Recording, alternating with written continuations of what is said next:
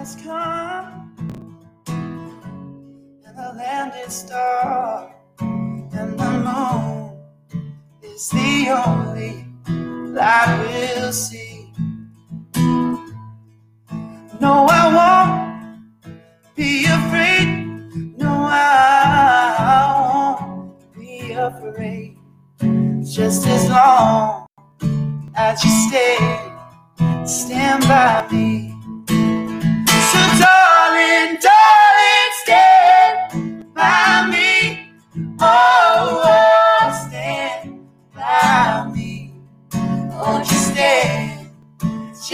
Just stand, by me.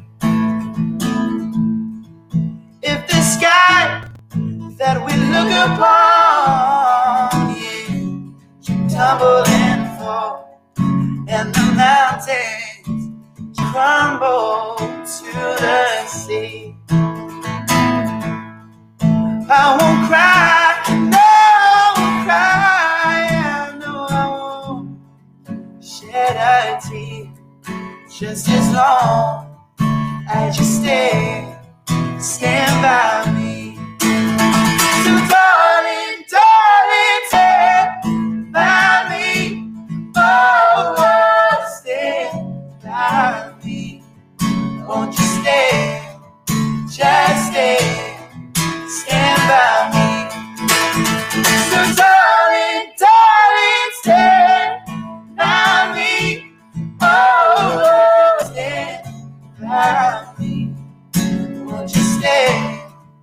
Just stay. Stand by me. Won't you stay? Just stay. Stand by me. today. The microphone was not working today because I forgot to push the on button. Okay, welcome everyone to the Tori Says Show. It's the 29th of January, 2021.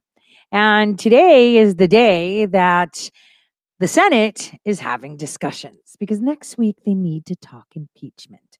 So, like I said, when Nancy was like, Yeah, we're gonna like do this impeachment, told you it was gonna be eight days.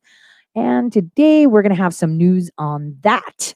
Now, I had a conversation with someone yesterday uh, pertaining to the stuff that we're doing in Ohio. I was monitoring the letter that was sent to CUP to see when it was signed for. It wasn't signed for yesterday, and it wasn't signed for early this morning, uh, but um, uh, hopefully it'll be signed for today. Uh, that way we can start the clock on him. Now, during that discussion, uh, you know, I see that so many people are so pedestrian in the way they're still thinking. And I'm I'm sorry if this makes you feel bad, and you don't have to be a genius to understand this. But uh, you know, if you can't see the duplicity in the administration right now, I can't open your eyes.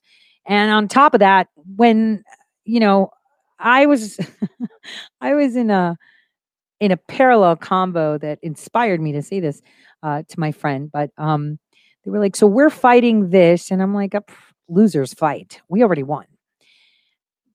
Think of it this way: I write this amazing script for an amazing movie. I already know how the story ends because I wrote it, right?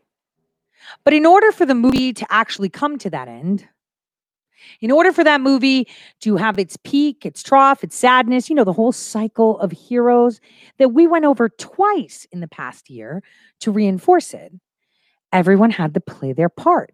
It's not like you're going to come out and you're going to be like, well, well, you know, this was all just to show you. That sucks. People don't like to go on rides. It's kind of like if I came out, you know, on a, let's hypothetically say that I put together a psychological operation in another country, uh, did it for the good of the United States, and then the other people also benefited. And then I was like, you know, it was all planned. Your minds were kind of hijacked. You really wanted to embrace that technology and that. But see, it worked out. They'll be pissed. Just saying. So stop asking pedestrian questions and start looking at yourself. Because the only way something happens on a script that's been written, because we all know the end, is by you doing your part, not sitting there and saying, well, um, I'm just going to sit here and, and, and actually do nothing. Man, Ohio is going to be lit. Next week, we're going to be setting some serious fires. Um, I did introduce you guys to the idea of the retaliation. I, I, th- I think it was sometime November, October, you know, this whole retaliation thing. Mm. Obviously, Brennan came out and said it. Everybody wants to love Tulsi Gabbard right now. Great. Because then we'll have crazy people like Code Pink, Cassandra, and all of these clowns in these IIAs latching onto her so they could just string you along because she says nice words. You know, kind of like the nice words that Lindsey Graham would say, right? So, what is this? We're getting retaliated against on all fronts. I mean, man, I mean, whoever actually found that short of 121 billion and kind of suggested to a group of people, hey, why don't you like uh stick it to them? Mean, dang. That was some big comeback. But that you would say, well, the person that earwigged it, hey, ever thought of doing this? Hey, this can do this. Hey, that could do that. I'm just saying, think. They would say, Well, why would you do that if you knew that they were going to come after them? Don't worry, the whole world is watching. That's exactly what has to happen. I mean, you're not going to know what it's like to be hunted down by the very people you elect unless it happens. You can only imagine or, or say, I can't fathom that. I mean, you would never in your right mind ever think that Peter Strzok's wife would be the head of the SEC or get some fancy position. Yeah, look at that. What? It's not even been 10 days, and Biden has destroyed this nation already. Getting really nice letters from a few AGs saying, dude, if you violate constitutional stuff, we're going to have to come at you. He's already been slapped with a lawsuit and he hasn't been in office for 10 days and nobody wants to get him. I mean, he's part of the swamp. But look what he's done. He's handed over our energy infrastructure to foreigners, right?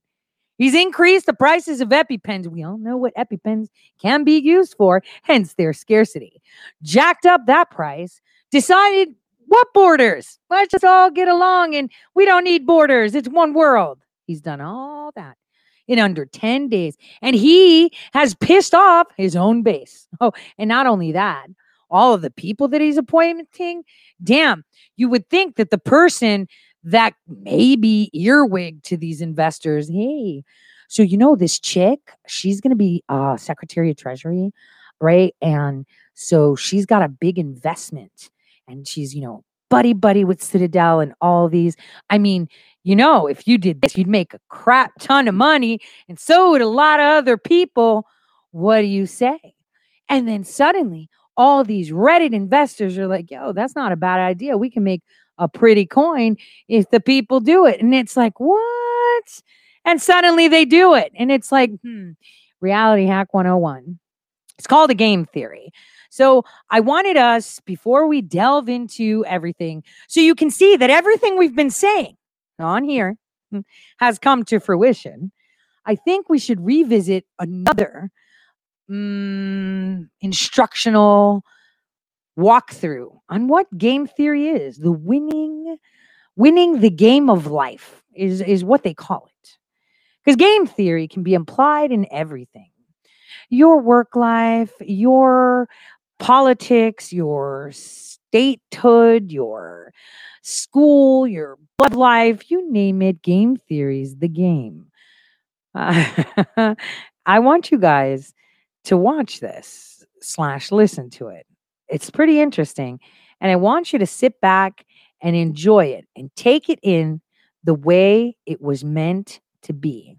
Are you the type of person to analyze every second of the interaction you just had with someone for hours on end, or are you normal? Either way, you probably don't think all that hard about every single detail of the decisions you make in social situations. But believe it or not, there's an entire scientific field that applies to social situations and decision making. We're talking about game theory. Game theory can be used to analyze both economic and social situations. It's essentially the science of strategy. And just like the reality it is trying to model, game theory can get really complicated. And yes, although game theory is relevant to games as we typically understand them, such as poker, most research in game theory focuses on how groups of people interact. Let's first define what a game is. So, what exactly is a game? It sounds like a stupid question, like who doesn't know what a game is? But games, in the field of game theory, are a slightly different concept to what you might expect. When it comes to game theoretic analysis, a game constitutes any interaction between multiple people where each person's payoff is affected by the decision made by others. Let's apply this definition of a game to a couple of games. Is Sudoku a game? Well, in the traditional sense, sure. But in game theory, no. Sudoku is not a game. Sudoku is not a game because how you decide to complete the puzzle doesn't affect any other player. There is, after all, only one player in the game you. What about tic tac toe? Is that a game? Two players can play the game, and each box that is filled by one of the players affects the other player. Winning requires both players to respond optimally to what the other player is doing. So, yes, it is a game. You could also have a situation where two shop owners choose from a finite number of positions where to strategically place their shops for maximum profit. They are each affected by what the other person does, since they may be opting for the same market, and there is certainly a win lose situation here. So, even though placing your shop may not sound like much of a game, in the eyes of game theorists, it certainly is. Game theory is the study of games like these, and game theorists try to model games in a way that makes them easy to understand and analyze. I say easy, but a lot of games can end up having pretty similar properties or reoccurring patterns, and more often than not, things can get pretty complicated. Game theory has two main focuses cooperative games and non cooperative games. Most game theory models involve five conditions. It goes something like this. First, each player has two or more choices or sequence of choices. Think of these like typical moves in a game, like moving a chess piece. Second, all possible combinations of decisions or plays result in a clear outcome. Basically, you can win or lose. Third, it's clear how you can win or lose, and participants will gain or lose something depending on the outcome. Fourth, the players know the rules of the game as well as the payoffs of other players, meaning everyone is aware of what is desirable to the other players as well. And fifth, the players are rational and sensible people. Rational here means strictly that when they're faced with two alternatives, they'll choose the option that provides the greatest benefits. While players know the rules and their opponent's options, they don't know their opponent's actual decisions in advance. So players must choose options based on assumptions of what their opponents might choose. Some game theory scenarios are zero sum games, meaning one player's win is another's loss, and vice versa. Others, however, allow mutual gains and losses. These games can involve multiple strategies. You can try to minimize the maximum losses another player can cause and make decisions based on probable outcomes. This all really just sounds a bit confusing, so here, just let me show you. If life is indeed a game, then the first rule is to be skeptical of other people's suggestions.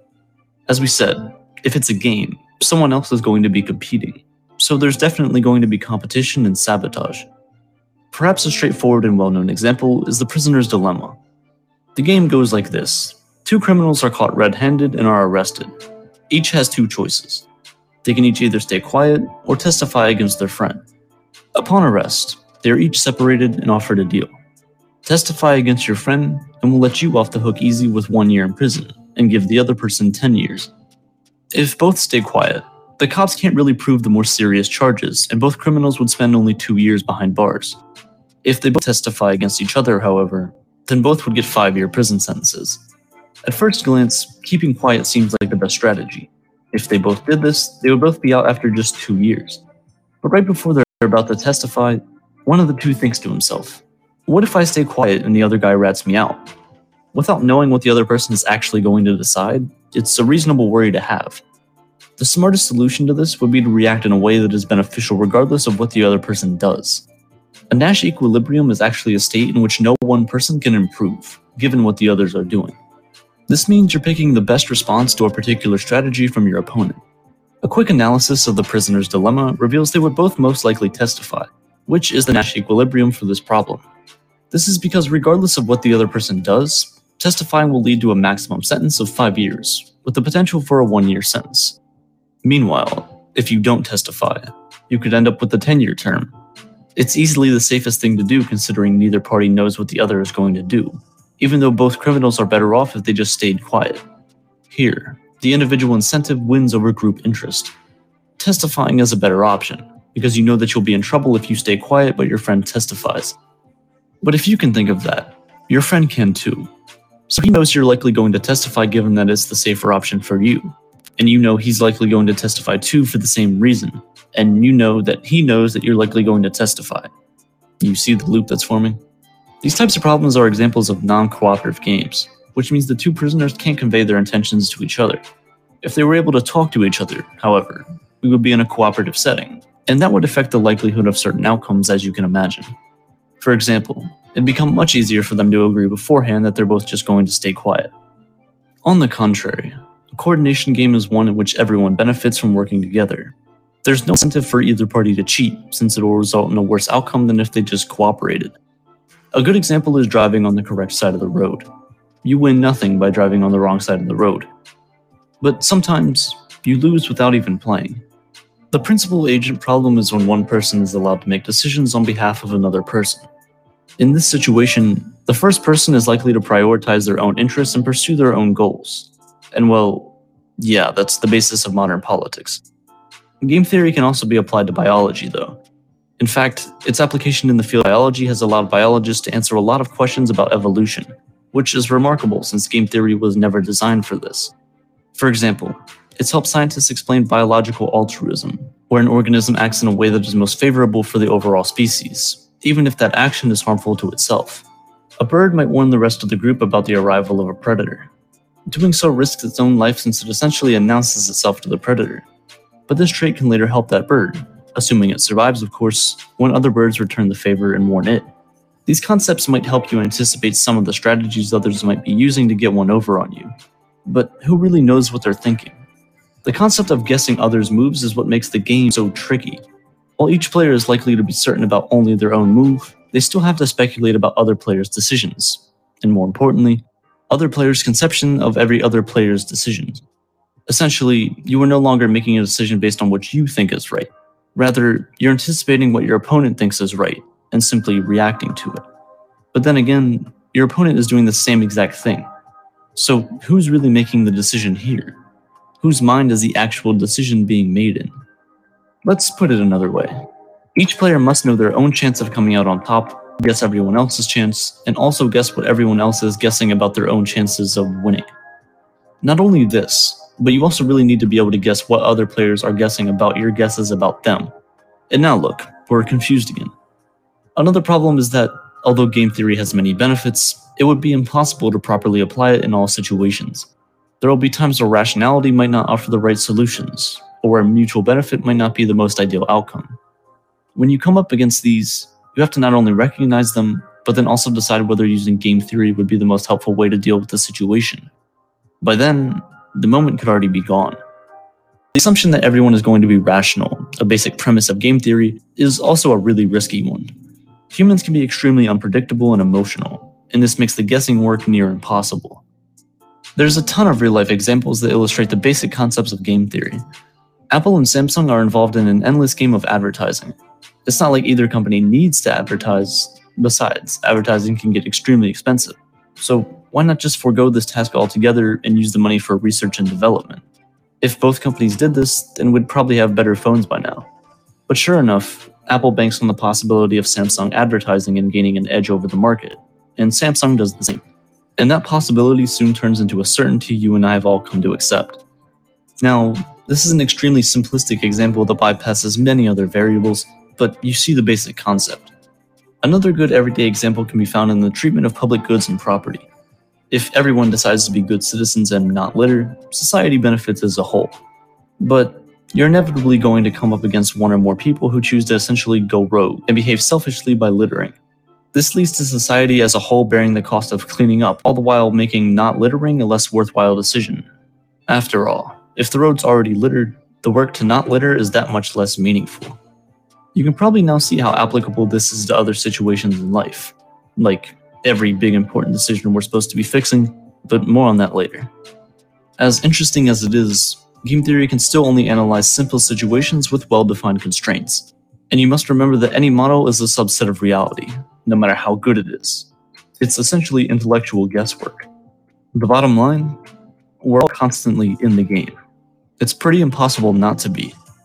Our lives are endlessly and unavoidably impacted by the actions and decisions made by others. So, you might as well play the game the best you can. And that interaction you spent hours analyzing after the other person has already long forgotten it, maybe it's not such a bad thing after all. We're just trying to win the game of life. And the reason to win is so that you can be free of it. How is that? That Game theory much- is complicated, and I don't think everything. it's something you're consistently aware of.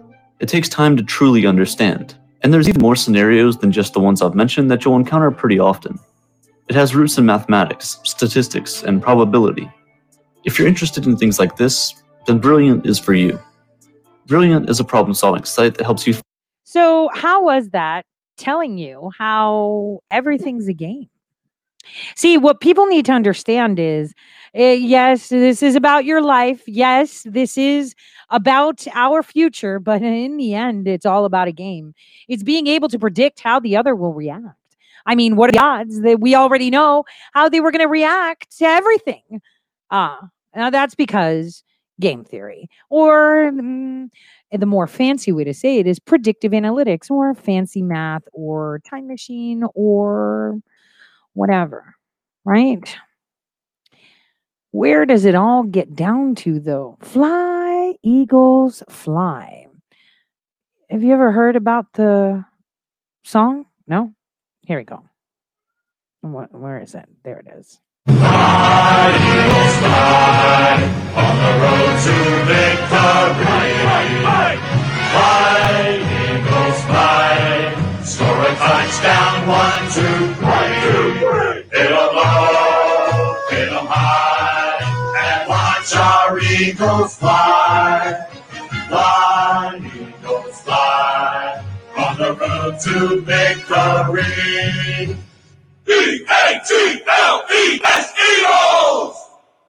That's what's up. We're flying to victory, right? Well, we've already achieved it.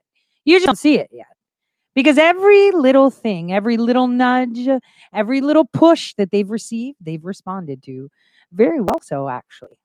The fear porn is gaining up. Here's the new the new fear porn is creeping.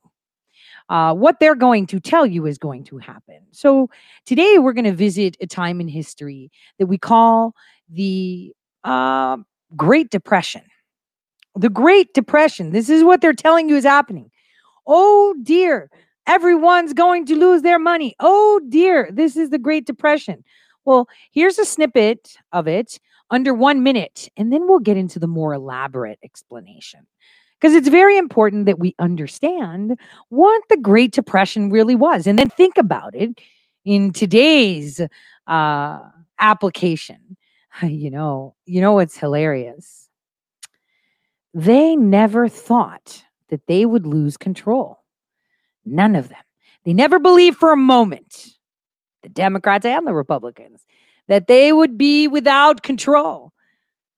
For the past four years, the most pedestrian approach was this is Republicans versus Democrats. Oh, dear, it's not. Mockingbird 101. The Great Depression was a dramatic worldwide economic calamity which started in 1929 and lasted until the late 30s. Most people believe it began with the U.S. stock market collapse of October 1929. By 1932, U.S. stocks were only worth 20% of what they were prior to the crisis, and one year later, almost half of all United States banks had failed.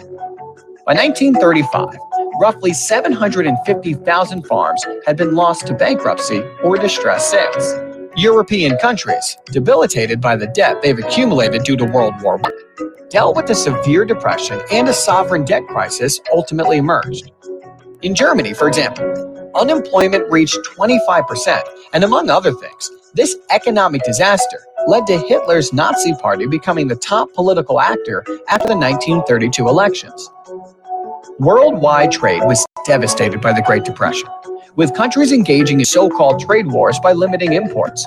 And by the same year, 1932, global trade crashed to half of the pre crisis volume.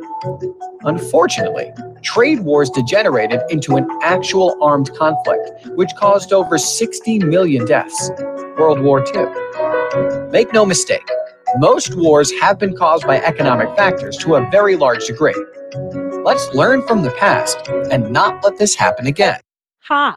That's skewed history, super skewed history. See, this is the history they want you to know. Now, let's go on to what was life actually like during the Great Depression. It's quite important that people know this. Why? Because then you'll see how it applies here. What you've been going through for the past four years is that little hump, and we're going to go through it in less than 30 days. And that's what's incredible. 30 days is what they have decided to offer us to go through all these pains. 30 days. Pretty insane. Actually, extremely insane. But what can we do? Is there something that we can do to avoid this? Is there something that we can say to avoid this? I fear not. Wow. So I don't know what's going on with my system, but I don't think someone wants me explaining the Great Depression right now. Um, I'm just going to wait and see where this goes. It's pretty interesting. Hmm. And hmm, I see. I see. All right. Can you guys hear me? That was pretty interesting. That was very interesting. Can you guys hear me? Let's see. My back. My back. Okay. That was very interesting. Um, I guess nobody wanted to hear what I had to say. I don't know when it dropped off, but I could tell you what. Still not going to stop me from continuing today's uh, show, which is quite important uh, to end the week. We're going to talk about the Great Depression. If it stops doing this to me, if it'll let me actually broadcast, it's driving me insane right now. I don't know if you guys can hear me or not, but I, I can tell you it's it's really driving me insane right now. it's really driving me insane right now. I don't know if you guys can hear me or not. I'm just gonna keep on waiting to see if this thing will actually respond. Just doesn't want to. Wow. Wow. Just me saying wow. It's all right. There we go. Is this thing on? Let's find it. There we go. Boom. All right. I think we're back online. Put up the little firewall thingy. Hopefully it'll work. Now, sit back and while you're listening to this, I want you to think how this applies to you today. You look around the New York Stock Exchange as chaos ensues. Two people run directly into each other, sending the memos and sales orders they're carrying into the air. The important documents float down to the ground like delicate snowflakes, only to be trampled a moment later by businessmen running for the door. All is lost, someone yells. This is the end, a banker shouts from the mob trying to escape the mayhem. Black Thursday is upon you. The Great Depression is in full force. The closing bell rings. Stock trading comes to an end on Thursday, October 24th, 1929. Sweat pours down your face as you wipe your brow with the back of your arm. Your fingers are torn, blood trickles from the hundreds of paper cuts you received while making deals and exchanging documents. 12.9 million shares were traded throughout the day, and your sales only made up a minuscule portion of it. You tried to buy low and sell high, but the high never came. Prices of stocks just kept plummeting. You stuff your documents into your briefcase and exit out onto Wall Street. You need a stiff drink. Unfortunately, it's the time of prohibition and alcohol is illegal. Time to go to a speakeasy. You walk into a barber shop. Hey, Bill, you say to the man cutting your hair. You give him a polite nod. He frowns at you and your overstuffed briefcase. Bill knew what was coming from the stories the Wall Street guys told him during the haircuts. He made a wise choice and sold his stocks a few weeks prior to the crash. Bill didn't get the best return on his investment, but at least his money was out of the stock market. You walk past the row of barber chairs and into the phone booth at the back of the shop. You dial 1933 and wait. There's the sound of a bolt unlatching, and the back of the phone booth opens up to a dark, smoke filled room. Businessmen sit at the tables in the hidden speakeasy, smoking cigars and drinking bootleg liquor. Everyone needs a drink after the stock market crash today. Unfortunately, things were only going to get worse. You sit at an empty table alongside the hardwood wall. As your body relaxes into the chair, you let out a heavy sigh. You signal one of the servers that you're ready for a drink. As you wait, one of the gangsters that owns the establishment makes his way over to you. He saunters up to the table with a big smile on his face. Business is good for the crime bosses during this time. They're making huge amounts of money off of bootlegging alcohol. They've also been loaning out money to those in need of it. The gangster stands over you, the smile never leaving his face. I heard it wasn't a great day at the stock market, he says. Don't forget, Payment on your loan is still due at the end of the month, with interest. The gangster places his hand heavily on your shoulder, showing he means what he says, and there will be consequences if you don't comply. Like so many others during this time, you're in a desperate need of money to dig yourself out of a financial hole. Seeing themselves as good businessmen, the crime bosses use your desperation as an opportunity. They increase their enterprises in loan sharking and labor racketeering. Basically, what the banks were doing, but under a different name. And when the banks did it, it was legal. Since half the banks are closed in the US, you need somewhere else to get a loan. Gangsters have been picking up the slack. They're happy to loan you money with unbelievable amounts of interest, of course. After your unpleasant conversation with a gangster, your drink arrives. You spot one of your fellow bankers entering the speakeasy. You signal him to come sit. He plops down in the chair across from you. What happened today? You ask. Black Thursday, the banker responds. He reaches out and snags a shot of grain alcohol from the tray of a server walking by. He downs it in one gulp. That stuff will make you go blind, he warned. He looks at you, reaches down, grabs your drink, and knocks it back. Worse things could happen, he says. And worse things did happen. The Great Depression touched every life in the United States and caused people all over the world to suffer. It was a time of unsure futures and loss. What happened? What caused the stock markets to crash and the American way of life to crumble? How did 15 million Americans lose their jobs and nearly half of the country's banks fail? Like many economic disasters, there were several different reasons. The decade before the Great Depression was given the name the Roaring Twenties. Things were good in the US. World War I was over and the economy received a nice boost from wartime production. US businesses expanded rapidly and the country's wealth more than doubled during this time. Business was good and everyone wanted a piece of the action.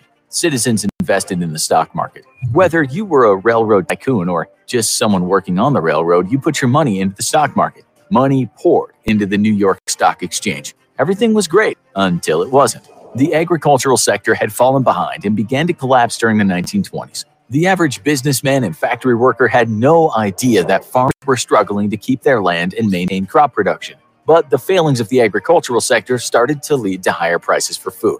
Even with these high prices, the farmers couldn't keep up. They started to panic, but the government didn't want to hear it while the economy was doing so well. Maybe they should have listened to the farmers a little more closely. Politicians were not the only ones living on cloud nine. Banks were giving out loans like money grew on trees. The government wasn't regulating them, so they were free to give and take money as they pleased. Bad investments were made, but who cared? There was always another opportunity right around the corner. Unfortunately, working wages had not kept up with the huge profits the banks and corporations were making. People started to borrow and borrow and borrow. They would spend the money banks gave so generously out, but had no way to repay the loans and the hefty interest that went along with it.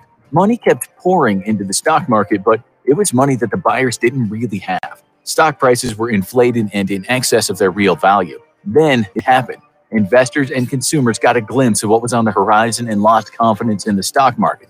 Everyone wanted out all at once. That is when Black Thursday and the subsequent crash of the New York Stock Exchange led to the years known as the Great Depression. The United States was not the only country affected by the stock market collapse. International trade was still recovering from World War I. Many European countries relied heavily on American sales and investments income. They also owed the United States huge sums of money in loans that had been given to help Europe rebuild after much of the continent and the people living there were ravaged by the war. The United States needed money. Europe didn't have any to give, and the money the world was making off the lucrative United States stock market went to ashes overnight. The world economy was on the brink of collapse. But what about you? What about the average citizen? What was life like for someone who had invested heavily in the stock market and lost everything? It was not pleasant, to say the least. You return home after another long day of looking for a job. You are covered in dust and sweat from walking since sunrise. You've gone to every open factory, but no one needs more help. Business is not booming, and they already are at capacity for workers. This is the story that the average American citizen was told when looking for work. Even manual labor jobs are hard to come by, and when you do find one, they pay pennies. The government had been creating public works jobs and employing thousands of people, but even the government doesn't have enough money to pay their workers, and layoffs ensue. When you aren't looking for jobs, you're standing in line for soup kitchens. Everyone is hungry. Relief organizations cannot secure enough food because of the failing agricultural industry. The lines for soup kitchens span city blocks. Even if you wait in them an entire day, there's no guarantee they'll have any food left when you reach the front of the line. Massive marches are organized to force greedy bankers and the government to provide more public services. Protesters set up camp outside the government buildings because they have nowhere else to go. Everyone needs support, and those who still have money are not willing to let it go to help the common person. Unfortunately, poverty and hunger are not the only things to plague American citizens during the Great Depression. Disease, such as tuberculosis, goes unchecked. The healthcare infrastructure in the United States is underfunded, and there are not enough trained doctors and nurses. If you get sick, you either live with your illness or you die. There is little or no hope of getting help. The winters are cold and harsh, causing vast numbers of homeless and sick people to freeze during these months. Life expectancy and birth rates drop because there just aren't enough resources to support the elderly or newborns. It's a time of tragedy in the family life of United States citizens. You and your family begin to pass the time by going to weekly shows. Every Sunday, Shirley Temple plays on the big screen. If the show is not free, you can always just sneak in. The community tries their best to support one another, and if someone falls ill, others try to help in any way they can. This could be something as simple as giving pieces of coal to warm up an apartment or handing over a few cents that might be spared if they're lucky enough to have a job. Life is hard during the Great Depression, but people will band together to try to get through it. Without the support of the community, no one will make it.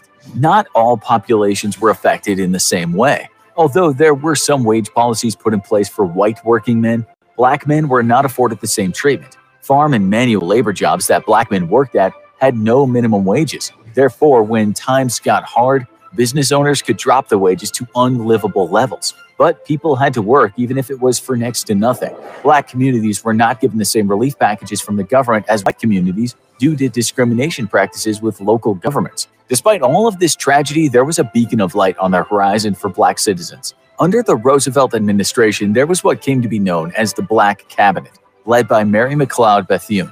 Bethune was a champion for racial and gender equality. As Roosevelt's director of Negro Affairs of the National Youth Administration, she ensured that every New Deal agency had a black advisor on it. The number of African Americans working in government tripled under her leadership. Civil rights still had a long way to go, but it was through Bethune's passion for equality and hard work that strides were made during the Great Depression to make the country more equitable for everyone. There was one group of Americans who actually gained more jobs during the Great Depression. The number of employed women rose by 24%. The marriage rates during the Great Depression decreased by 22%. Nobody could afford to date or start a family without money or a job, and this in turn led to large amounts of single women looking for employment to support themselves and their families. Jobs available to women, such as nursing, teaching, and domestic, were still in demand. The messed up part of the system, though, was that the government's wage code set lower wages for women than men. By law, employers could pay women less than men for the exact same job during this time. Unfortunately, although these wage codes were abandoned and now everyone under the law should receive equal pay, remnants of these policies from the Great Depression still plague working women in America today. Toward the end of the 1930s, Franklin Delano Roosevelt and his New Deal policies began to restore the country to normalcy. Relief packages and regulations allowed the banks to begin to recover and companies to provide more jobs. Then World War II began. Wartime is always lucrative for the United States industries. Businesses ramped up wartime production. This created more jobs and money. Funds from abroad began to flow into the United States economy as foreign nations paid for equipment and products to fight the war. It is sad in a way that war leads to profits, but it may have been what saved the United States from the Great Depression. The 1930s were a rough time in the United States, to say the least. There were practically no high paying jobs, and the average American lost everything. Without the support of community and relief organizations, millions more would have died. The Great Depression should be a warning that loose regulations and poor government oversight can lead to disaster. Until recent events, the United States economy was growing rapidly. It is eerily similar to the growth that the stock exchange enjoyed during the roaring 20s. It may be time to take a step back and make sure that banks and businesses are following sustainable practices. Economic growth is not necessarily a precursor to a stock market crash, but it is always good to make sure that stock prices actually reflect the true value of companies instead of an inflated value. Unrealistic stock prices could cause the stock market to pop and crash in the blink of an eye. So, as you can see, the history they're telling you is partial. But the key is, is if uh, there's prices reflecting a company's status that are inflated and doesn't reflect what the stock market wants, then oh dear, the stock market's going to crash. So what happened?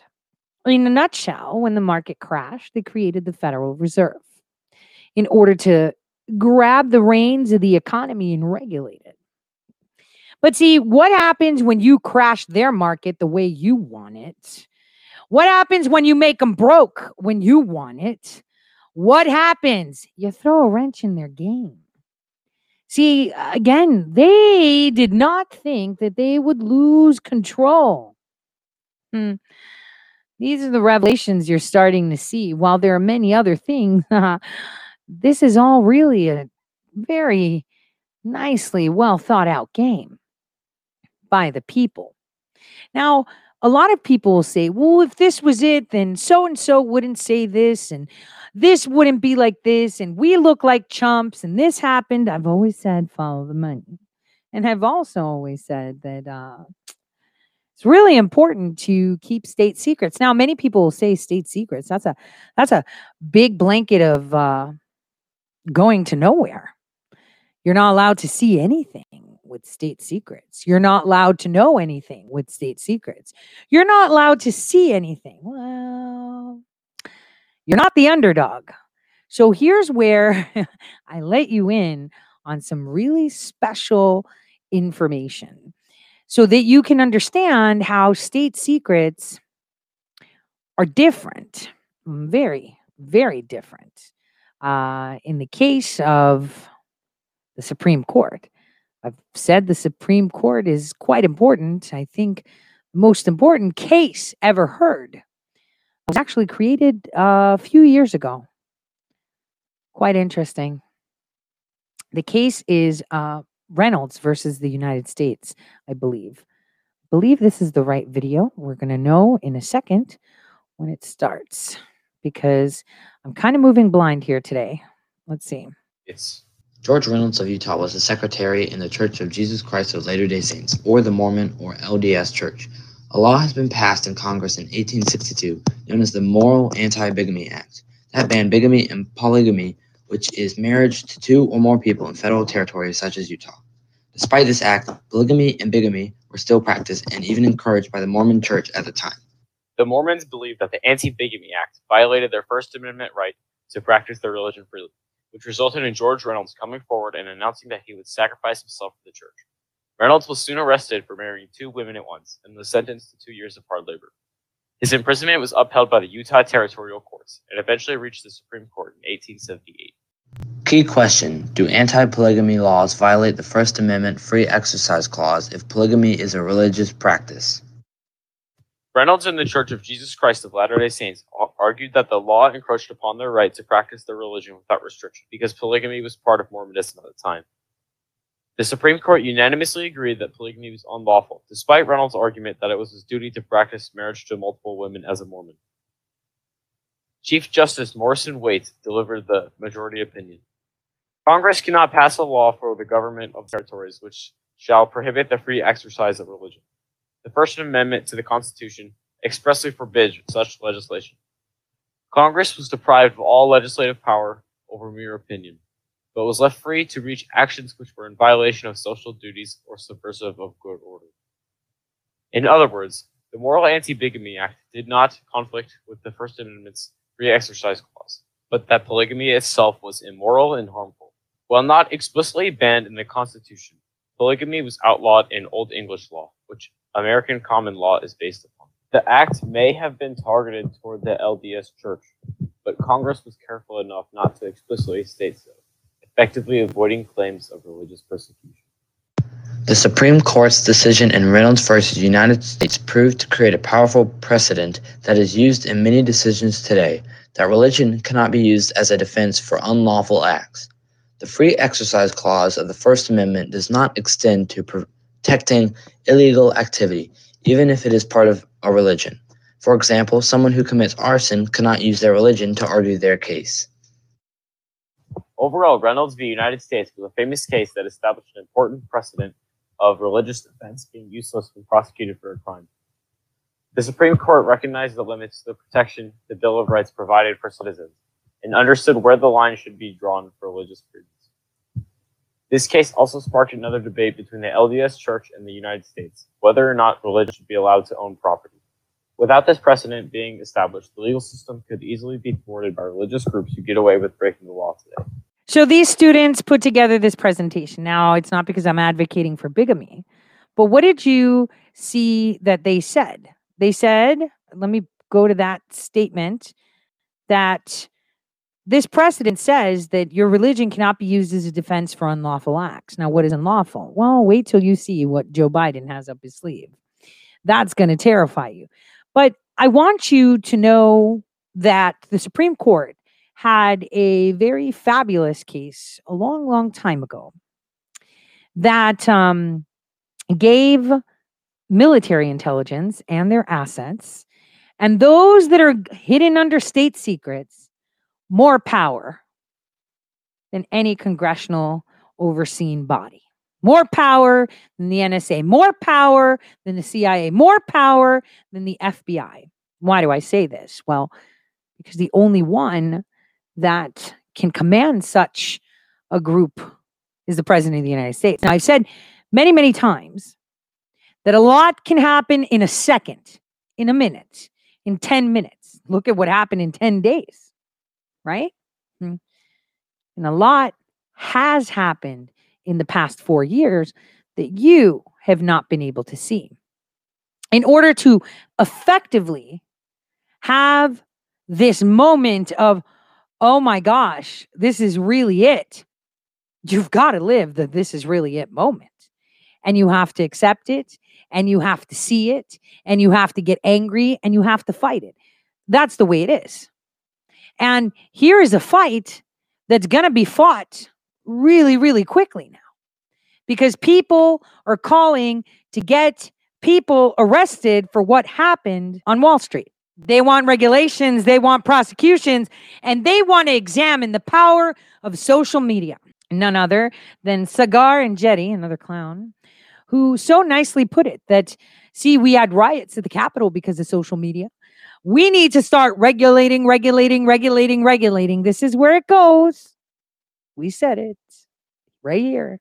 Before they even came out with their narrative, we were talking about it because it's all part of the script. That's excited me in a long time, covering the pandemic and Trump and Stop the Steal and Capitol riots and the Biden presidency. It's been a real bummer. And I have not felt a pep in my step like this in many months. And it is now thanks to a bunch of Redditors going after the people I despise the most in our society speculators on Wall Street. By now, I'm sure that you're all familiar with the story. Hedge funds and billionaires took out a massive short position on the company called GameStop. A band of Redditors on a subreddit called Wall Street Bets called their bluff drove the stock up to the tune of thousands of percentile more to force those hedge funds to liquidate billions of dollars in losses while the merry band of Redditors gets rich. It's the ultimate David and Goliath story. Underemployed and unemployed, sitting at home in their pajamas, using the power of the internet and new trading platforms like Robinhood to destroy the kings of American finance. We are never going to go back to the old ways of doing business. And Wall Street knows this. So, what's their solution? It's one that we, my friends, must resist absolutely at all costs. Now they know that they do not have a monopoly on manipulating the market. They are going to do everything in their power to go after you and people like me who are not on the side of the billionaire elite. As I laid out yesterday, they are already going to overdrive on CNBC, who started off yesterday by inviting the literal CEO of the NASDAQ on to call for more regulation. Let's take a listen to that again. One of the things that we're talking about is maybe misinformation and and uh, pump and dumps, and it's occurring on social media again. It just I, I'm wondering whether it's part of the same problem, the type of regulation that that uh, that we finally need to uh, to consider. And like I said, uh, we should always have a light touch with regulation, but you're you're seeing the way things can get started again. This is different. Maybe it's Reddit. Maybe it's not. He's so pissed. They lost so much money so much money, right? Oh man, what good earwigs and a nice cigarette does. See, this is how you get them. You follow the money and you put in the right earwigs. You only put a suggestion in, right? Because we speak what is to come always. Now, Tucker, Tucker, of course, had a great night last night because the guy he had on was asking to uh, jail people for doing this. He wants to jail you for making money and them losing money. Man, what a nice conversation. Do you know that my karma on one of my accounts in Reddit is like negative 99? I kid you not. Good evening and welcome to Tucker Carlson tonight. Quite a day in financial markets, not a phrase we use a lot on this show, but a lot happened today and there are massive implications for all of us. Dave Portnoy joins us in a moment to explain what those are. But first, some context for what we're watching right now. Last March, as the country began to panic about the arrival of a strange new coronavirus from China, a billionaire called Bill Ackman went on television in an attempt to make America even more afraid than it already was. Our economy may be done at this point, he said. Over, dead, not coming back. Bill Ackman went on like this for 28 full minutes. Terrified CNBC viewers watched Slackjaw as he ranted. Here's part of his performance. Hell is coming. This was a, a feeling like I've never had. Like there's a tsunami coming, right? The tsunami's coming That's in. You feel it in up. the air, right? The tide starts to roll out, okay? And on the beach, people are playing and having fun like there's nothing going on. And that is the feeling I've had for the last two months. Yeah, you better wait till you see what else comes, right? That's how it goes. Wait, wait till you see what else comes. There's more coming, more coming, more. Now, this is an old like just just watch. This is this is how you fight. Okay?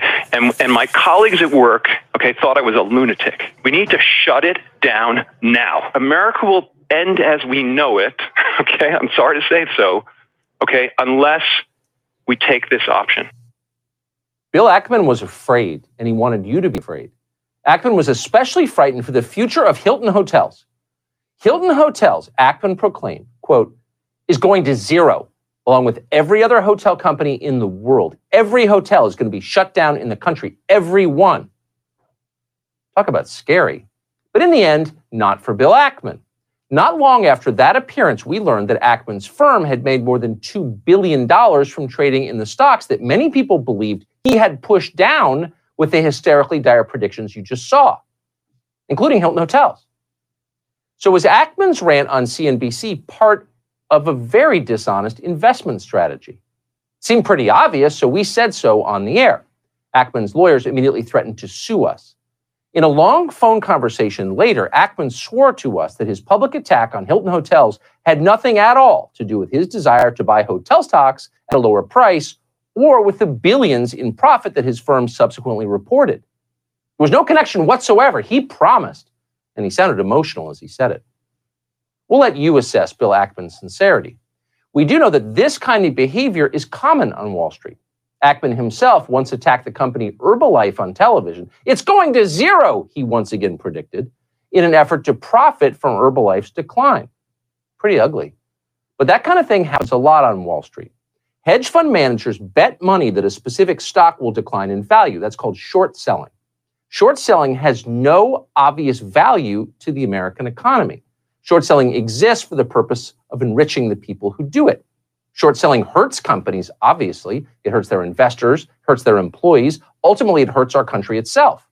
Yet it continues. No one does anything about short selling. Regulators ignore it. CNBC applauds the brilliance of the people who do it. Oh, they're so clever, those hedge fund managers. In fact, NBC's business channel regularly lends its airwaves to unscrupulous short sellers who use free TV airtime, you may have seen this, to tank American companies for profit. They do that all the time. The last administration did nothing to stop this. The current administration certainly won't. The Biden White House is more tightly controlled by business interests than any administration in history. Virtually every person there is beholden to the finance establishment. What's happening on Wall Street is so clearly awful and so obviously destructive. The question is who's going to fight back against it? As it turns out, a bunch of guys on Reddit will. Guys, It fell to them to push back against the short sellers because no one else even tried. So they did. A group of independent investors in a Reddit group called Wall Street Bets learned that hedge funds plan to short the stock of a fading retail company called GameStop. wonder how they found out. So the Reddit investors began buying shares of GameStop, and GameStop surged in value, ultimately up by more than a thousand percent. The hedge funds, for all their calculation, hadn't seen that coming, and they lost billions as a result of it. One hedge fund lost so much money it needed a bailout from two other hedge funds. Meanwhile, some of the investors on Reddit got rich. But getting rich was not the whole reason they did it. They also wanted to send a message to the hedge fund managers.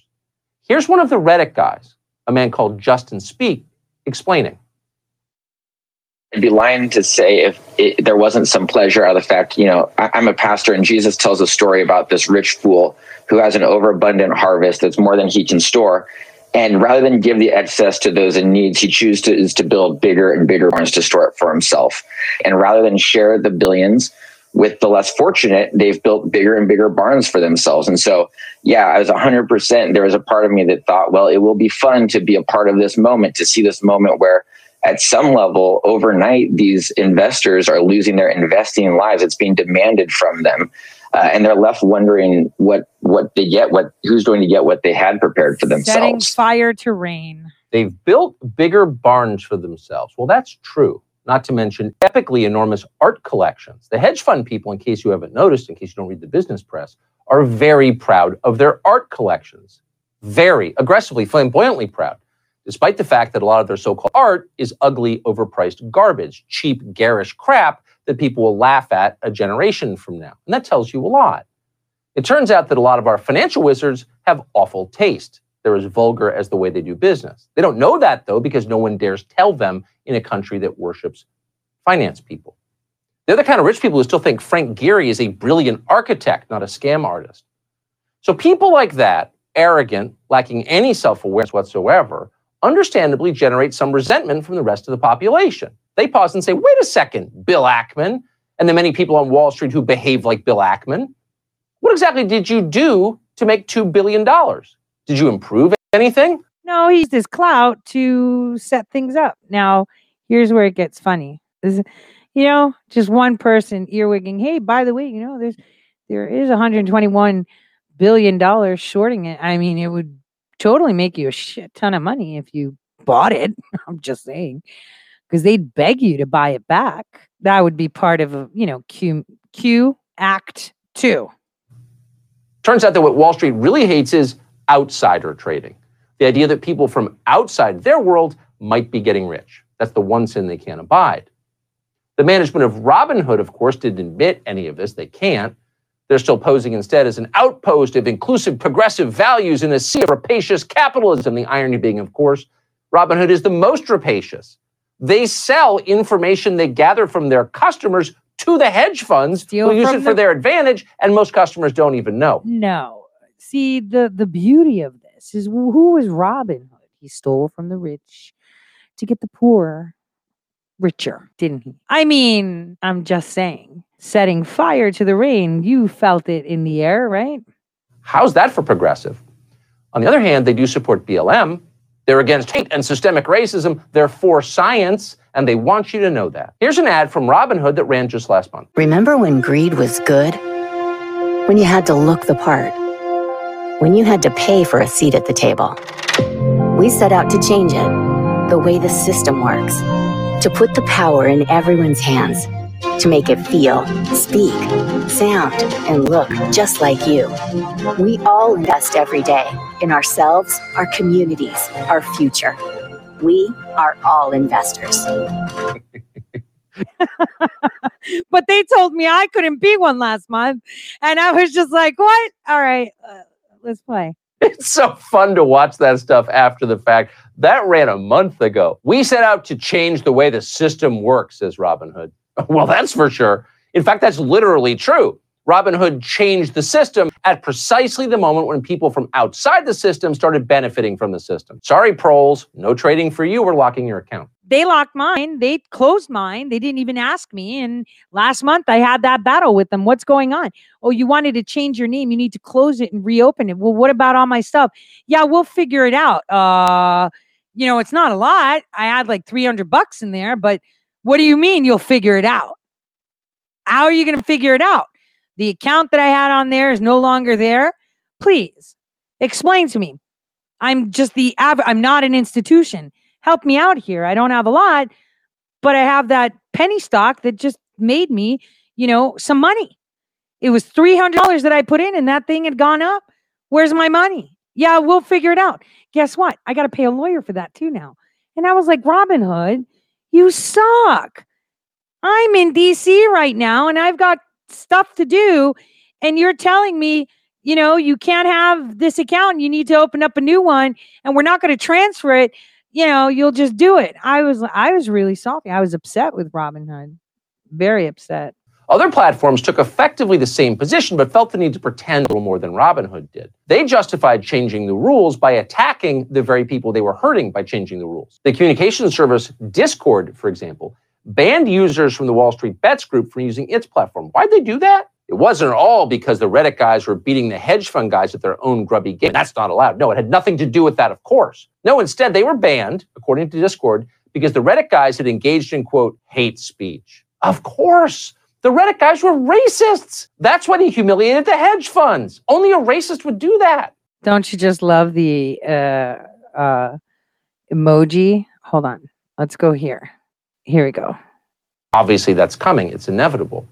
But they started their defense of big finance a little more tactfully than that. The problem with humiliating hedge funds, explained anchor and professional hedge fund shill Andrew Ross Sorkin, is that in the end, humiliating hedge funds only hurts the people who do it. So, for their own good, they might want to stop this nonsense immediately. What I'm concerned about is that this is a, a pump and dump scheme that effectively is being cloaked, uh, you know, as Mother Teresa has arrived on the scene. I think there are real underlying Yes, she issues with the system Yes, that she need to be resolved. I do not want to protect the system. I, I, I love Mm-hmm. watching the little guy beat the big guy as much as anybody. But what I wonder is whether uh, these folks trying to quote unquote stick it to the man are ultimately going to be sticking it to themselves. How? they only hurt themselves with their scheme.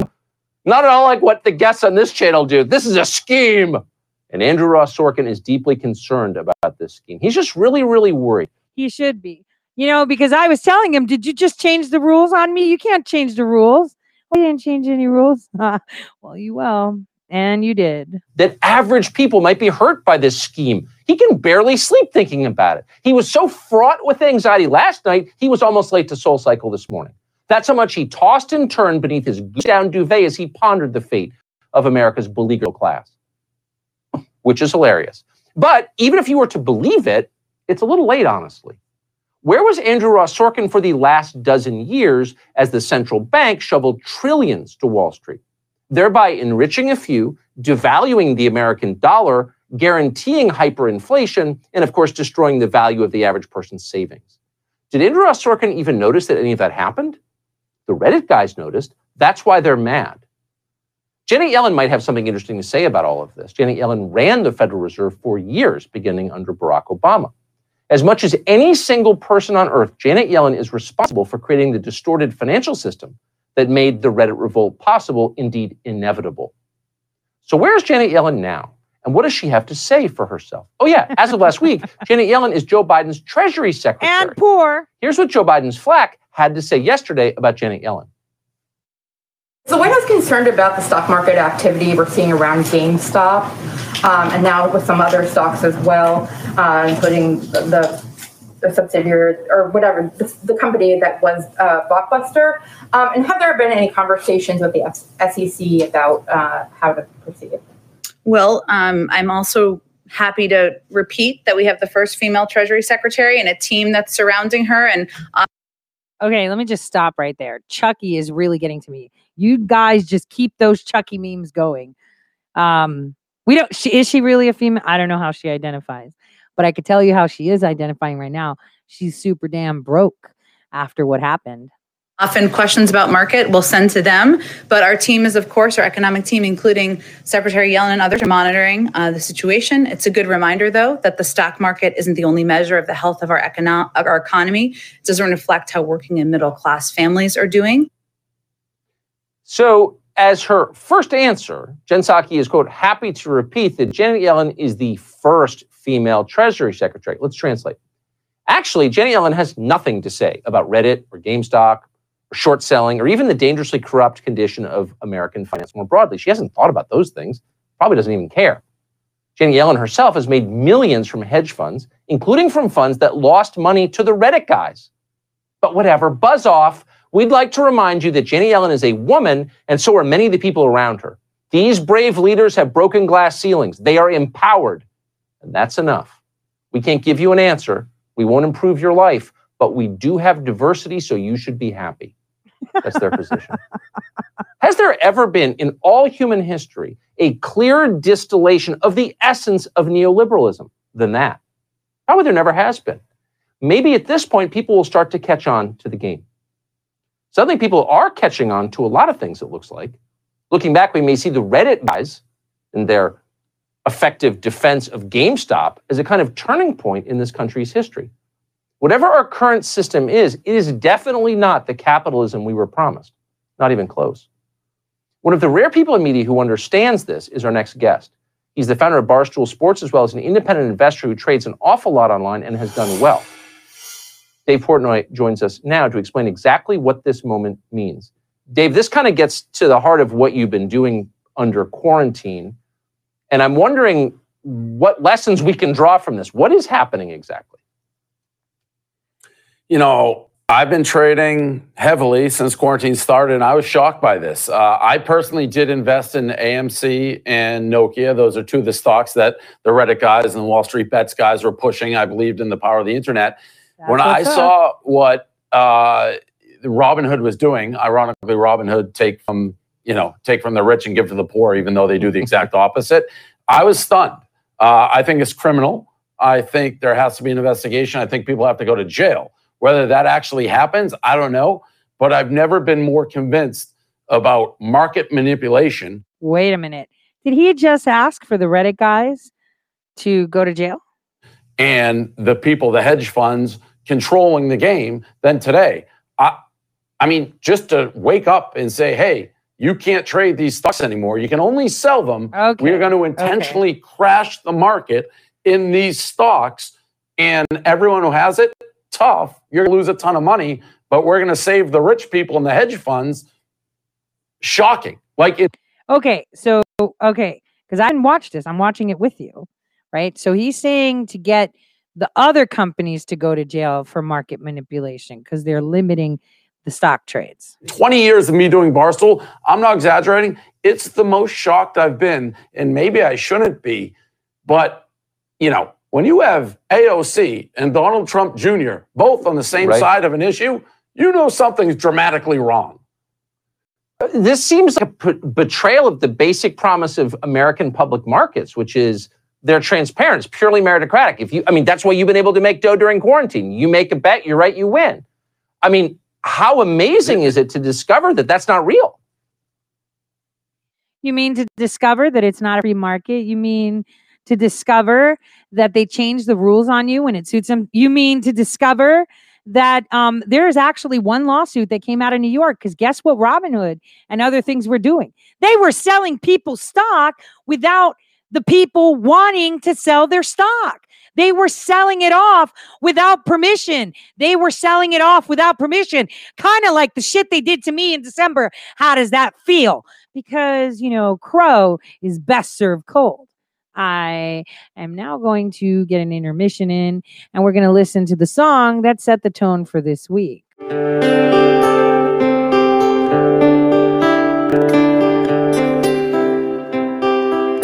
I can feel it coming in the air tonight. Oh Lord. And I've been waiting for this moment for all my life. Oh Lord. Can you feel it coming in the air tonight? Oh Lord. Oh Lord.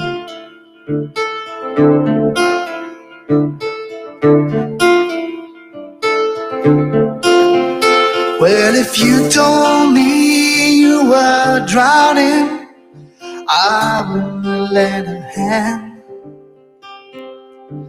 Seen your face before, my friend, but I don't know if you know who I am.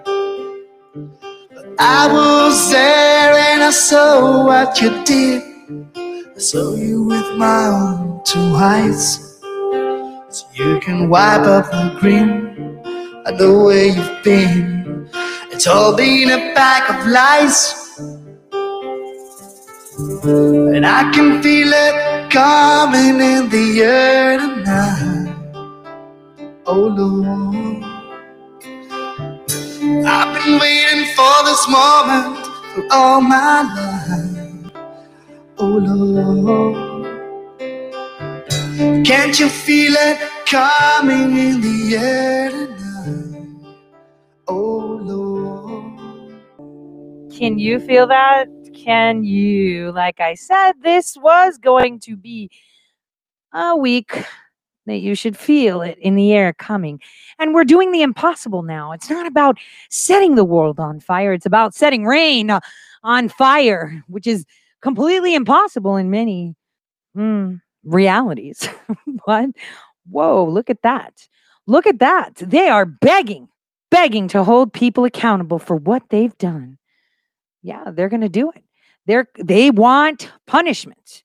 They want to punish you. Huh? We've only just started. They want See, here's the thing. You want to reset? Here it is. We're going to do it our way. And that's by eliminating you. And we've got another 20 what days to make it solid. And Ohio is going to be in the national news in about a week or so, setting fire to something you would never expect, putting people on their toes, terrified of what else the people can do. They've trashed our market, they made us poor. They are writing to their AGs. They are su- still calling President Trump president. Everyone's ignoring Biden. We've lost control, even though the big corporations have come out, like I told you last year. Those are the people that really run the world. Why else will they have Bilderberg meetings and all these stupid G20s with companies? Because they picked, they select. I've told you that. I mean, I was told that by McCain himself. Oh dear, we can't let people elect their leaders. That would be chaos. And everyone's scuffed, like, who is this newbie? this newbie is very good at taking mental notes, very good at paying attention. And this newbie loves Crow, loves to serve the crap out of Crow. And here's where it is. And it's not coming in the form of a boulder, it's burning the floor underneath their feet so they have nowhere to stand.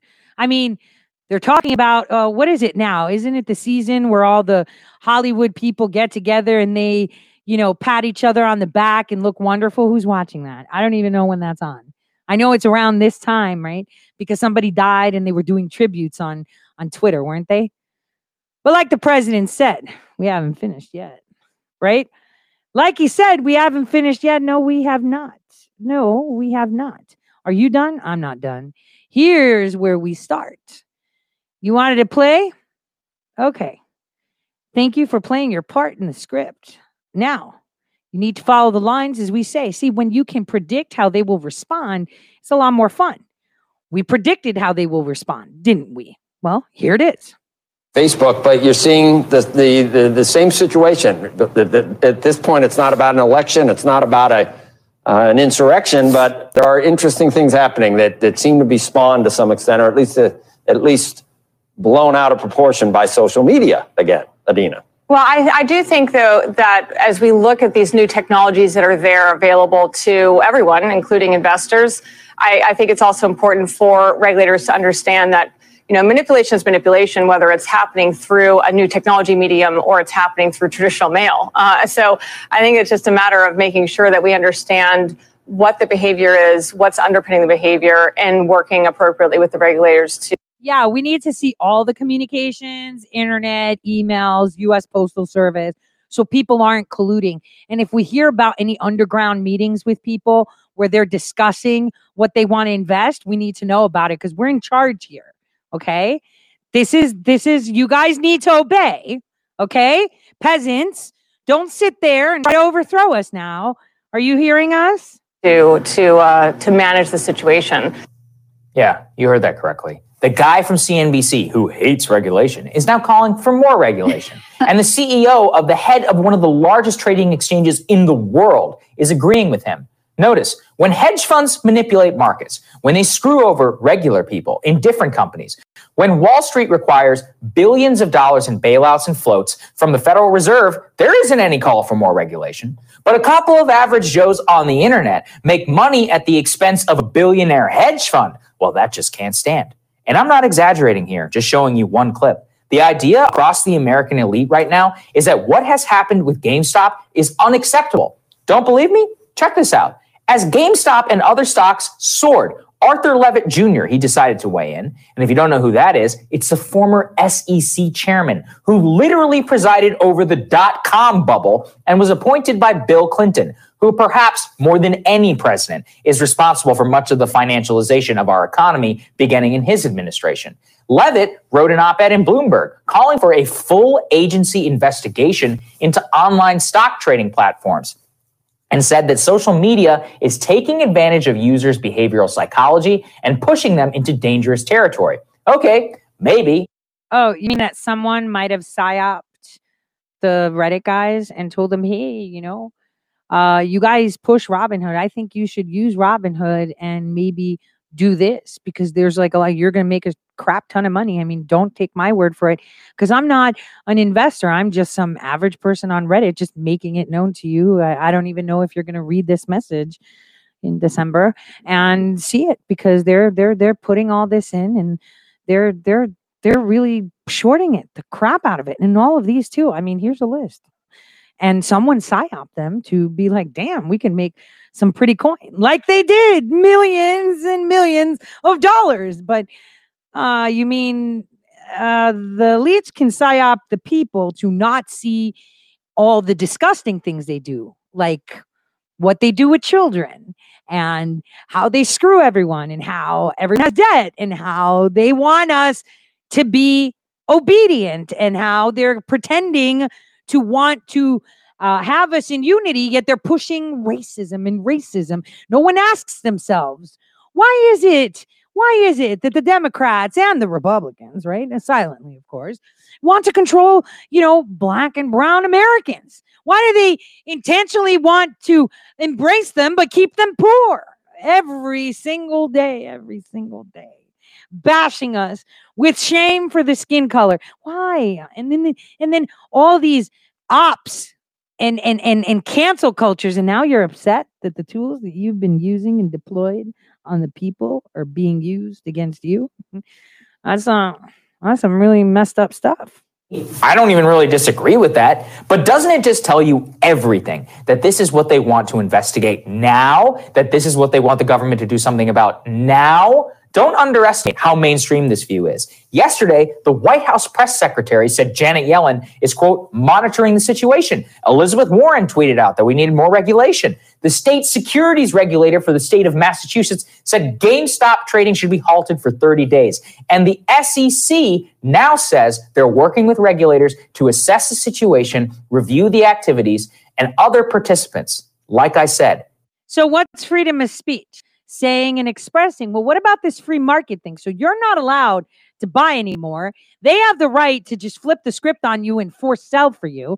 Yeah, because that actually happened. There's a lawsuit already out there against Robinhood for forced selling. A guy filed it. The guy tried to not sell and he couldn't stop him. He filed a lawsuit. Good on him. That's how you do it. It's against Robinhood. Brendan Nelson you know, he filed the lawsuit, and so he did. Good job on him. Good job on him. Ameritrade stopped. All the banks have stopped. Huh. Charles Schwab has stopped. Everyone has stopped. Pro- and they claim to provide everyone with access to the financial market. Yet, I'm going to show you what happened to people. Hold on. Before you you see you see what's going on. See, we I knew this and it was like uh, you know, it's going to be painful but the law is on the people's side. So they can't do anything about it. The law is on the people's side. You can't just change the rules because you lost money, Yellen. You can't just change the rules because you got broke. That's not how it goes. So here's the the um the complaint that was put in. Here's some highlights. Robinhood is a California-based multi-billion Financial Services Corporation that advertises its mission to provide everyone with access to the financial markets, not just the wealthy. On January 25th, 2021, Mr. Norvell relied on Robinhood's advertisement of unlimited training trading to purchase stock at GameStop. Whoa. Important information. Hi, in light of the recent volatility, we are restricting transactions for certain securities to position closing only. However, due to the unreasonable risk involved in brokering your position, we have closed your 4,500 shares in GameStop for an average of $118.93 on the 28th of January, 2021. Your trade confirmation will be made available. Someone said, I want to cancel the sell. We're sorry, this order can't be canceled. So they were selling people stock without the people wanting to sell the stock. What? Uh, that's actually against the law. But I digress, right? They could do whatever they want because, you know, they're just in charge, right? This is what happens under a Biden administration, right? This is what happens. Wait, let's just listen to what President Trump had to say. Hold on about everything on the golf golf course. I just I just want you to hear the one thing he said. Hold on. Let's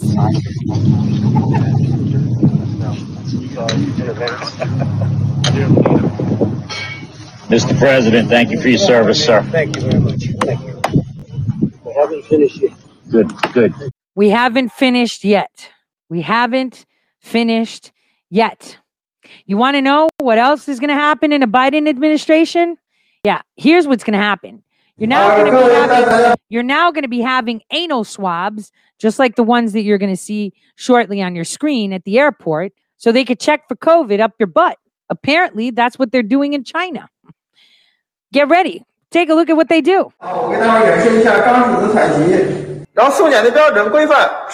So now they're going to be anal swabbing you because apparently passengers on a flight to Beijing were taken to a hotel where they were subject to anal swabs. Now, what would be the reasoning behind that? Well, we'll talk about that in a latter time when we get into the health talk, right? But apparently now they're going to have the right to anal swab you. But you know, when you swab the anus, you're looking for cultures. So this is getting dangerous uh, on this bio warfare step. There's something that they're not telling you. And we kind of mentioned it in March, but we'll leave it at that for now. So anal swabs will be coming under a Biden administration, just like they've stopped you from being able to trade. No free market for you. No free market for you. How dare you? And Pelosi made some really, really, really, really, really insane comments. See, McCarthy and President Trump met together in Florida, and CNN had a lot to say. But what she said, the enemy is within the house. no, girlfriend, it's the people that pay for the house, and they're called the people. But listen to this interaction, just just so you can see where they're going with all of this.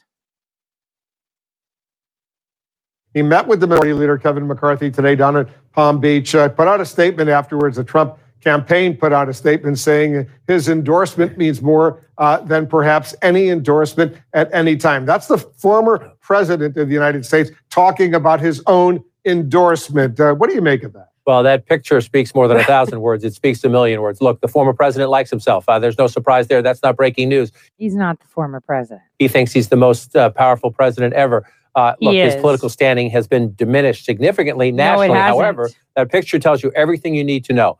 Kevin McCarthy wants to be Speaker. The Democrats have a very narrow majority in the House. Kevin McCarthy thinks kissing the ring and making this, without a doubt, the party of Trump going forward for the next two years is his path to the speakership. What is the effect of that? Well, if you see it, you Sounds like they're scared, right? see it in the conversation we're just having about Marjorie Taylor Greene. You see it today in Matt Gaetz, a rank and file Trumpy Republican member of the House from Florida, going to Wyoming in Liz Cheney's district, calling her corrupt, saying she's part of an insider club in Washington, saying Mitch McConnell is in the Is he saying like there isn't an insider club in Washington? Listen to them. They lost control. Listen. That club too, a club he says is screwing the American people every day. So Kevin McCarthy just Uh, yeah, they are. Uh, you can't get happy pens. China can switch your lights off and your internet, and you're not allowed to trade anymore because you're a peasant. not have control over his own caucus now because they know. And through his actions today, he supports this. They have one leader, Donald Trump. Period. Yes. Look at what happened today That's with Kevin what's up. McCarthy. Watch what these House Trump like Trump loving Republicans are saying in the House. Look at the test vote in the Senate yesterday. If you hear a Republican saying we're trying to break from President Trump, just turn down the volume because it's not a serious movement. It's his party, period. And can I just can I just add that you know Kevin McCarthy had a phone call with his members yesterday where he said, "Cut out the crap uh, of fighting with each other." And then what did he do? He took sides today. He went to go see Donald Trump to tell him how much he loved him, to make sure awesome that Donald Trump would welcome him back into the fold. Because remember, he went on the floor at one point and said that Donald Trump bears responsibility for January 6th. Then he kind of took it back. But he took sides today. Matt Gaetz is free to do whatever he wants. Um, and the president, uh, the ex president, wants to see Liz Cheney kicked out of leadership. She will. Uh, McCarthy has said she ought to remain, but he has concerns about her. Let's see what he says when he comes back. He took sides today because he needs the money, because he wants to be speaker. There are Republicans, though, uh, John, who agree with Liz Cheney, uh, uh, you know, who agree with Adam Kinzinger, other Republicans who are saying the You mean Democrats, the ones that aren't getting our money. How many of you are being spammed by your GOP? Tons of you, right? You know what I'm doing? Delete, delete, unsubscribe, delete, delete, unsubscribe. The GOP will never see a penny from me. A penny. former president has been a disaster for the Republican Party, uh, and they got to move on. They got to get new leadership, right? Yes, there are, but they are a distinct minority. It's a handful, maybe a dozen members of the House. 10 House Republicans voted to impeach the president. There might be twice that many Yeah, and Congressman Gonzalez, you're so toast. Wait till you see what Ohio has in store. We're going to be working on this with my Ohio people this weekend uh, because I have a lot on my plate. Just as a person, I am spread so thin, it's ridiculous. Like, I can't even keep, I can't even list on one. Okay, if it was A4 pages that I wrote on, right? So, one, two, three A4 pages worth of tasks that I did this morning before I started my show. Okay. That's how much I have so much going on. My fingers are in so many pies. I'm juggling so many balls right now. But we need to get this thing for Ohio, guys. This Q warrant is going to be insane. who will publicly say the party needs to at least distance itself from him.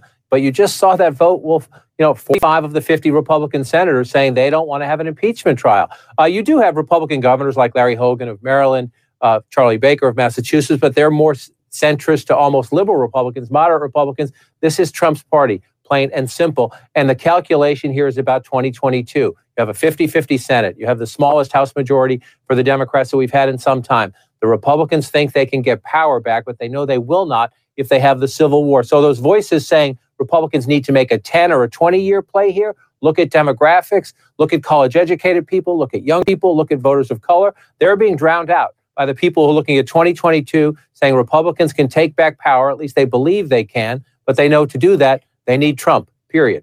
You know, Gloria, Kevin McCarthy was warned not to go down to Florida, uh, with one source uh, telling us it, it makes it look like he's, quote, crawling uh, back to Trump. Uh, does the GOP see a path forward without Trump? Well, uh, as you can see today from that picture, and I agree with John, it it tells you everything you need to know. No, they don't. Those are forced smiles there. And what Kevin McCarthy is doing is enabling Donald Trump and saying, you can still be our kingmaker.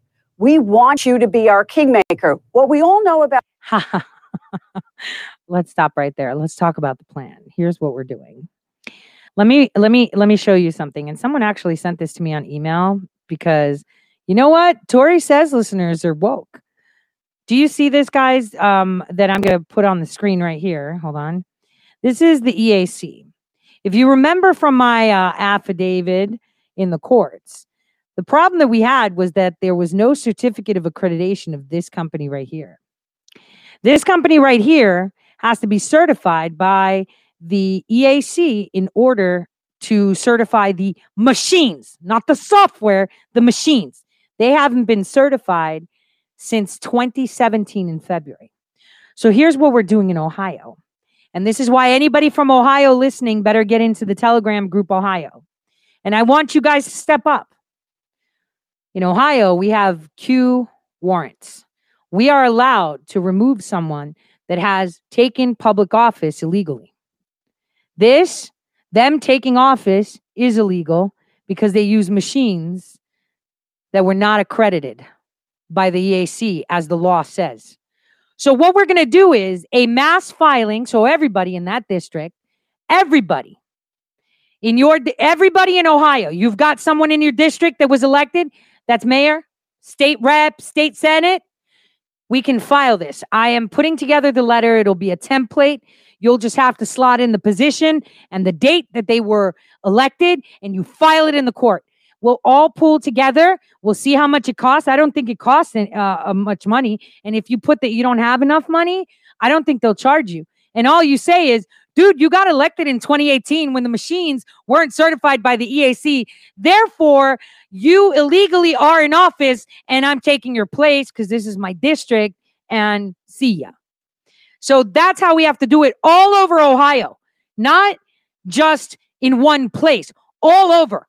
And we have to do it on the same day, all together, so that way we can crash the system. Because we need every other single state to do the same thing. But we could do it united. Put it down and say, you were elected in 2017, you're out. 2018, you're out. 2019, you're out. 2020, you're out because machines weren't, according to the HAVA Act of 2002, they were not certified. Look, they just put in to renew their accreditation in 2021, which means their previous accreditation, let me show you. Let me show you. Had them only accredited. Ah, oh, it's swapped. Let me show you because this isn't like, you know, I'm hypothetically speaking or this is some straw man argument. This is legit. This is their certificate. It expired on February 24th, 2017.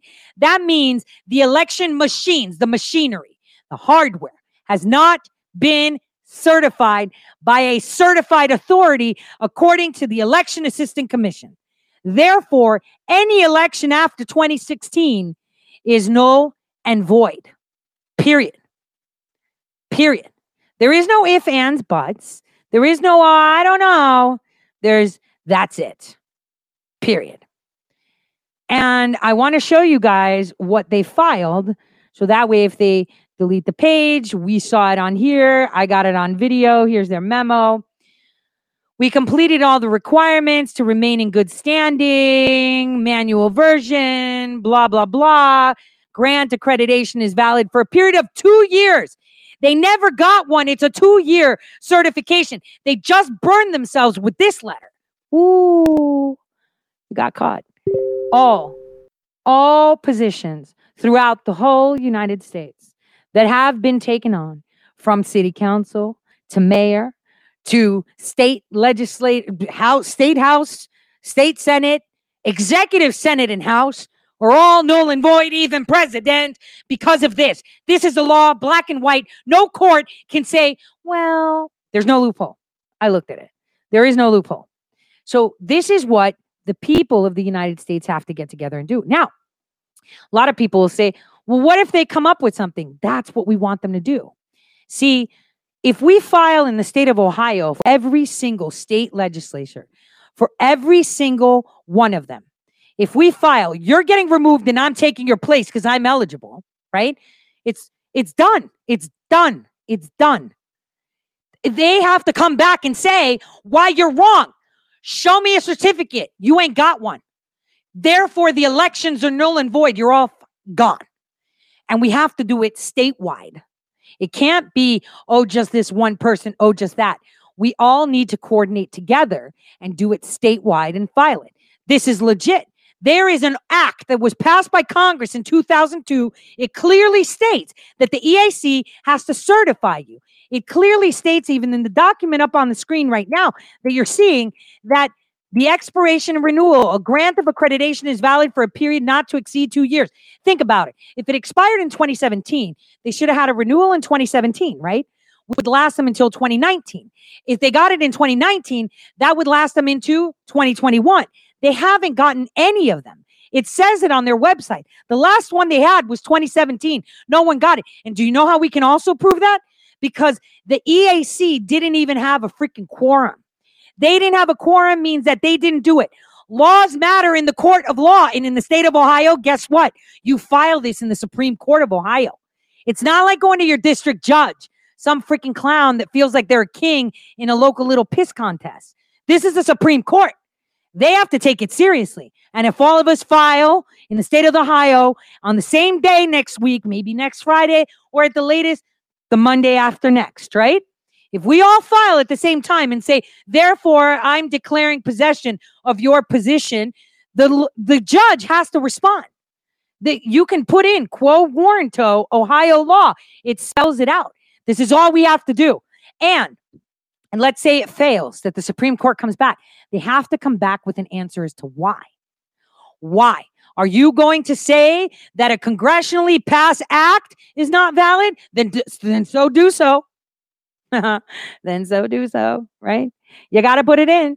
Residents of Ohio, if you're in District 1, for example, and you've got someone that was elected in 2018 or 2019 or 2020 or 2016 as your state legislator, you have every right to file a quo warranto and say, based on, well, I'll have the template document. I'm working on that. Okay.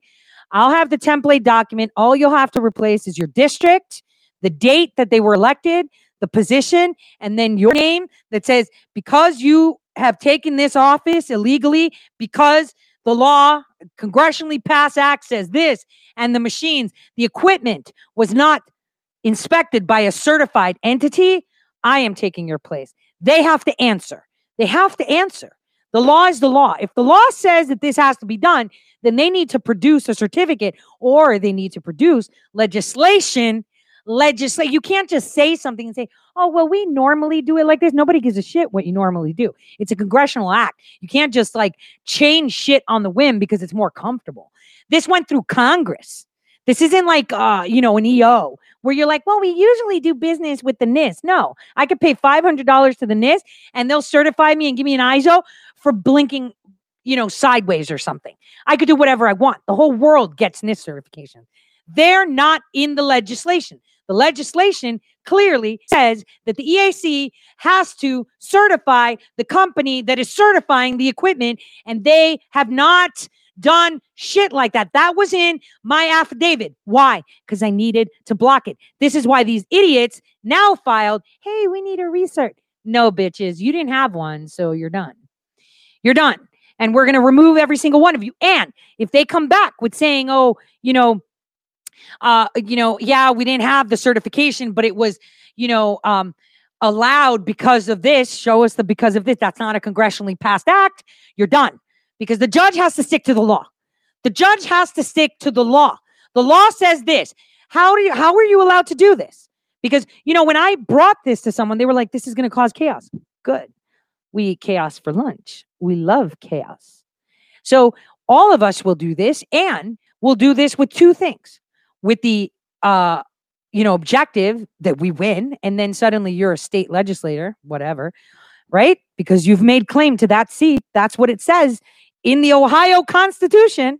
That's number one.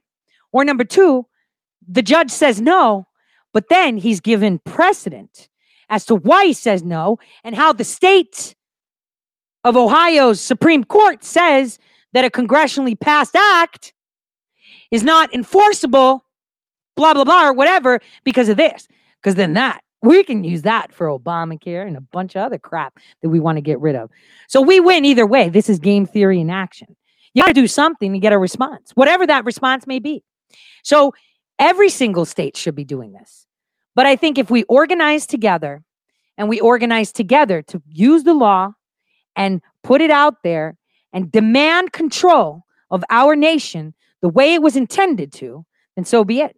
So for all of you in Ohio that are in the Telegram group that we've been having there, I think the admins made that group months and months ago, right? The roll call you get in there and you know whoever it is you want to be county commission and you had a county commissioner come in and and you want to take that spot take it Board of, you know, Board of Education, take it. Step up. You'll just be slotted in because you're the one making claim to it. So let's do it. Democrat or Republican, let's do it. That's it. We've just screwed them all in one go. In one go. So I'll have that letter together. And Ohio's going to take this and light this because here's where it gets really sexy. We've already got issues with DeWine, right? So we can do one for DeWine, but I don't know who wants to step up as governor. Like, I don't want that. I don't think I want even state. But you know what? It's going to be fun to do it for for the chick that's you know that's got Cleveland Congress here. I'll just take her spot. I don't know if I fulfill it though because I've only been here for a little over a year. I have to check it. But anybody wants it? I don't want a seat actually. I, I'll be the worst thing. It'll, it'll be the worst thing. I don't want a seat. You guys do it. And I will help you in every single way possible. You, you know, you can be a state legislator. Why not? You don't even need to be elected right now because that clown was illegally taking the position. So according to the law, you can claim it. Period. That's the way the law is. I mean, you can't change the constitution, can you? So um, this is going to be a lot of fun because we all got to play our parts in the script to make the movie real, right? We got to get this movie out there. So this is how we do it. This is how we do it. I need to find a cover for, for that. This is how we do it. That'll be our uh, thing um, next week. I'll find a cover for that. So um, what we need to do is file this. All of us have to file this and just fucking boom. And it's going to make national news. And what they're going to have to do is answer.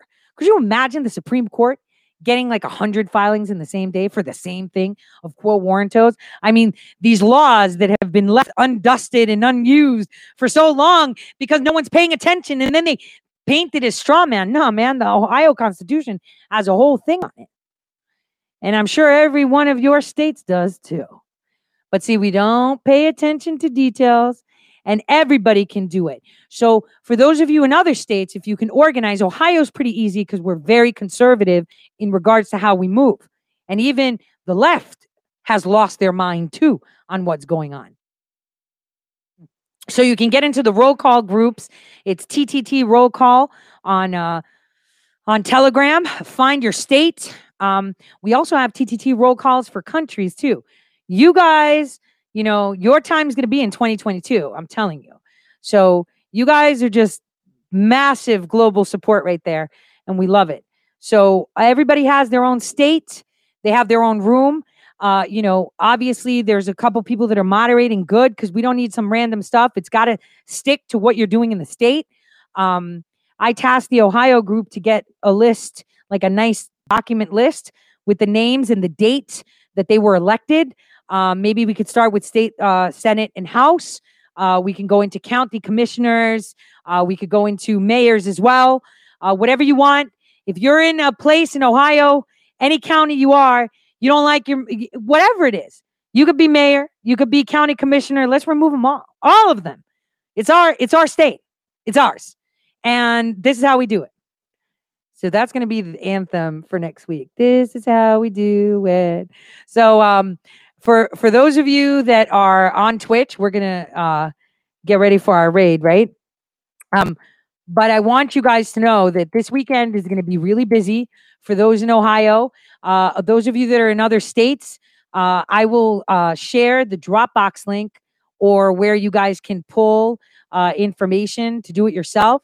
But it has to be very well organized. I've been working on the Ohio thing for a while, uh, testing out some software.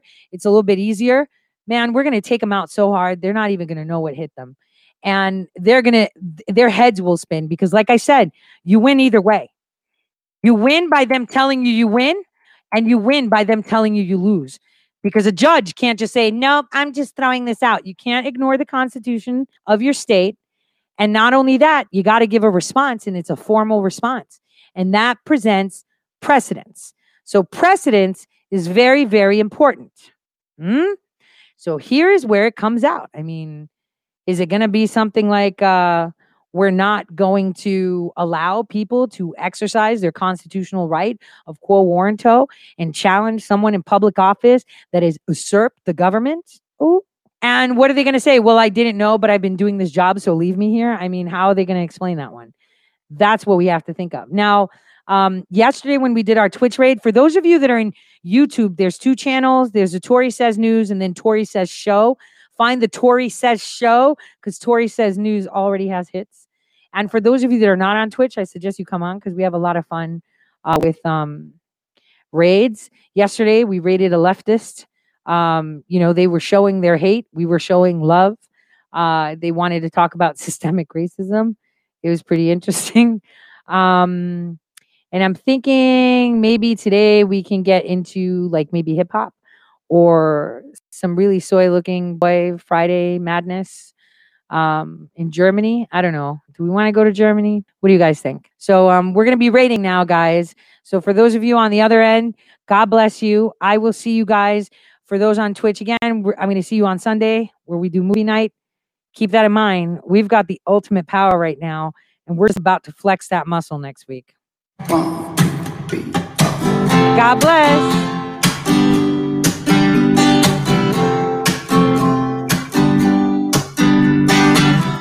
Now here you go again. You say you want your free.